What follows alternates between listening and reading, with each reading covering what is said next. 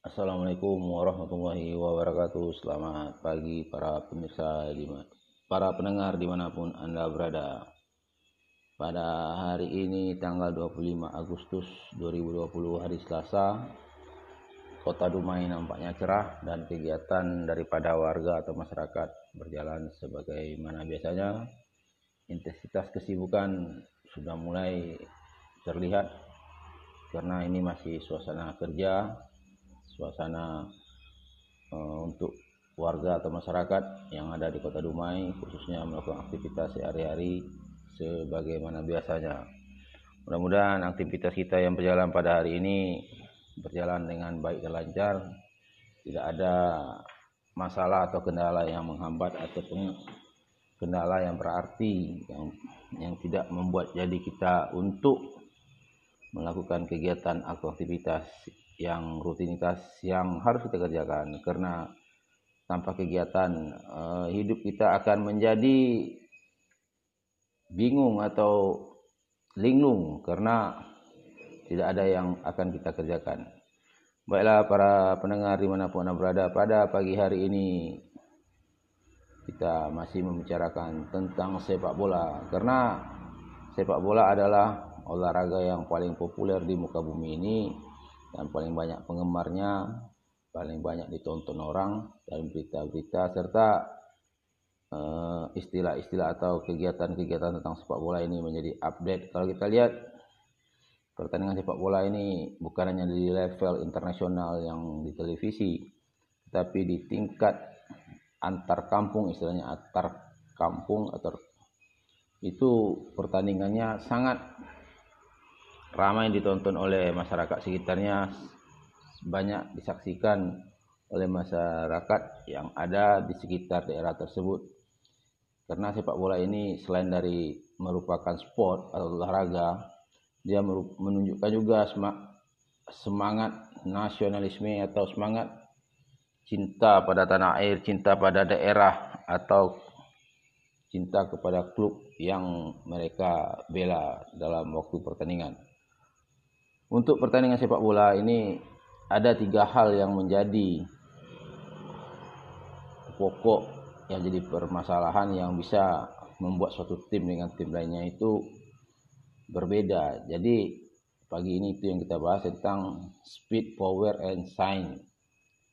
Dalam olahraga sepak bola yang paling dominan itu adalah speed. Speed itu apa? Kecepatan. Kecepatan daripada suatu pemain secara individu maupun secara berkelompok ini menentukan dari suatu, suatu tim itu. Kalau kita lihat di tingkat atau level internasional yang mengandalkan speed itu Inggris dengan gaya mereka kick and rush, maka mereka di sini mengandalkan kecepatan. Dapat bola, tendang lalu, lari. Dapat bola, lari. Mereka meng tidak mengandalkan kekuatan individu. Mereka lebih mengutamakan kerjasama tim dan kecepatan uh, bola dari dari suatu pemain ke pemain lain lainnya terutama mereka menggunakan umpan-umpan passing umpan atau passing jarak jauh dan bola-bola udara. Inilah yang menjadi ciri khas mereka dan inilah yang salah satu menjadi strategi dari atau dalam permainan sepak bola. Yang kedua speed and power. Power adalah kekuatan. Jadi dalam sepak bola itu selain dari kita punya kecepatan, harus mempunyai kekuatan atau daya tahan atau dalam masalahnya stamina.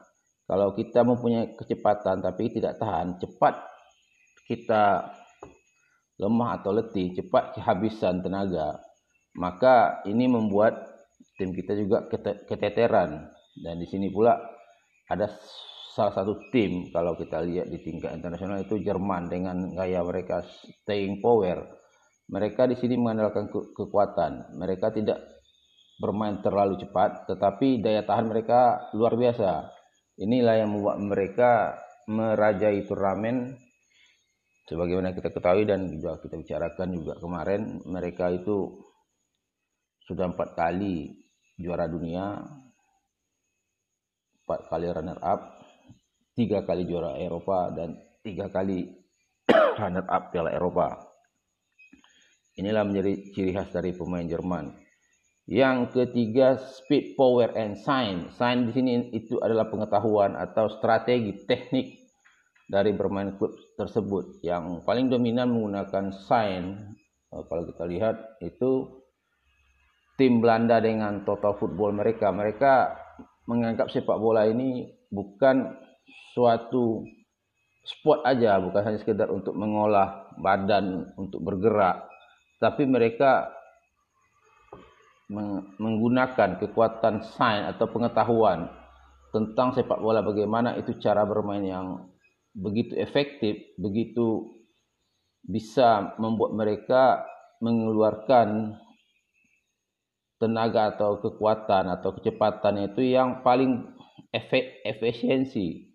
Nah, di sinilah gunanya pelatih itu bagaimana dia bisa menganalisa uh, tim lawan serta mengevaluasi daripada tim dia sendiri sehingga mereka bisa meraih kemenangan.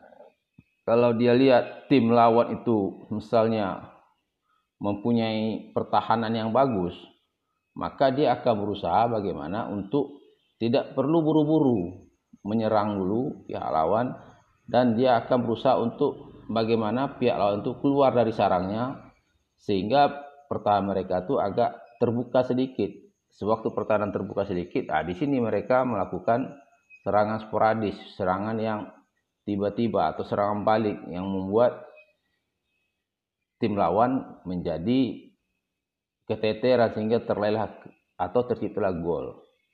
Jadi tiga hal ini yang bisa membedakan suatu tim dengan tim lainnya. Kalau kita kalau suatu kesebelasan atau tim itu memiliki speed yang bagus, daya tahannya bagus, serta ditunjang oleh sains atau saintis dia pengetahuan dia tentang sepak bola, nah, inilah yang menjadi tim itu selalu unggul, selalu meraih kemenangan. Karena walau bagaimanapun sepak bola selain dari bisa untuk menarik penonton dengan gaya permainan yang atraktif seperti yang dilakukan oleh Brazil dengan jogo bonitonya itu, kalau hanya sekedar bermain cantik atau menarik tetapi tidak bisa meraih gol, tidak menang serta keputusan hasil tidak mengembirakan. Ini menjadi suatu malapetaka juga bagi klub tersebut. Karena apa?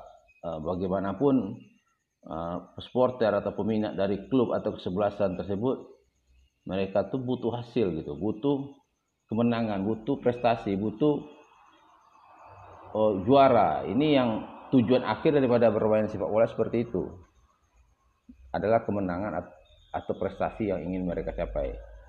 Jadi yang perlu kita perhatikan kalau masalah speed and power ini kan tergantung daripada fisik pemain sehingga ini lebih dominan harus dimiliki oleh pemain tentang speed dan power ini kekuatan kecepatan dan kekuatan sementara sign itu lebih dominan harus dikuasai oleh pelatih karena dialah yang merakit tim menjadi tim yang begitu solid sehingga sulit untuk dikalahkan.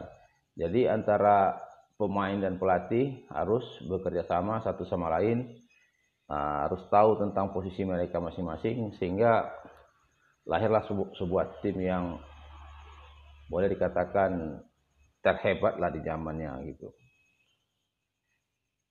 Demikianlah pada hari, hari pada hari ini yang dapat kita sampaikan.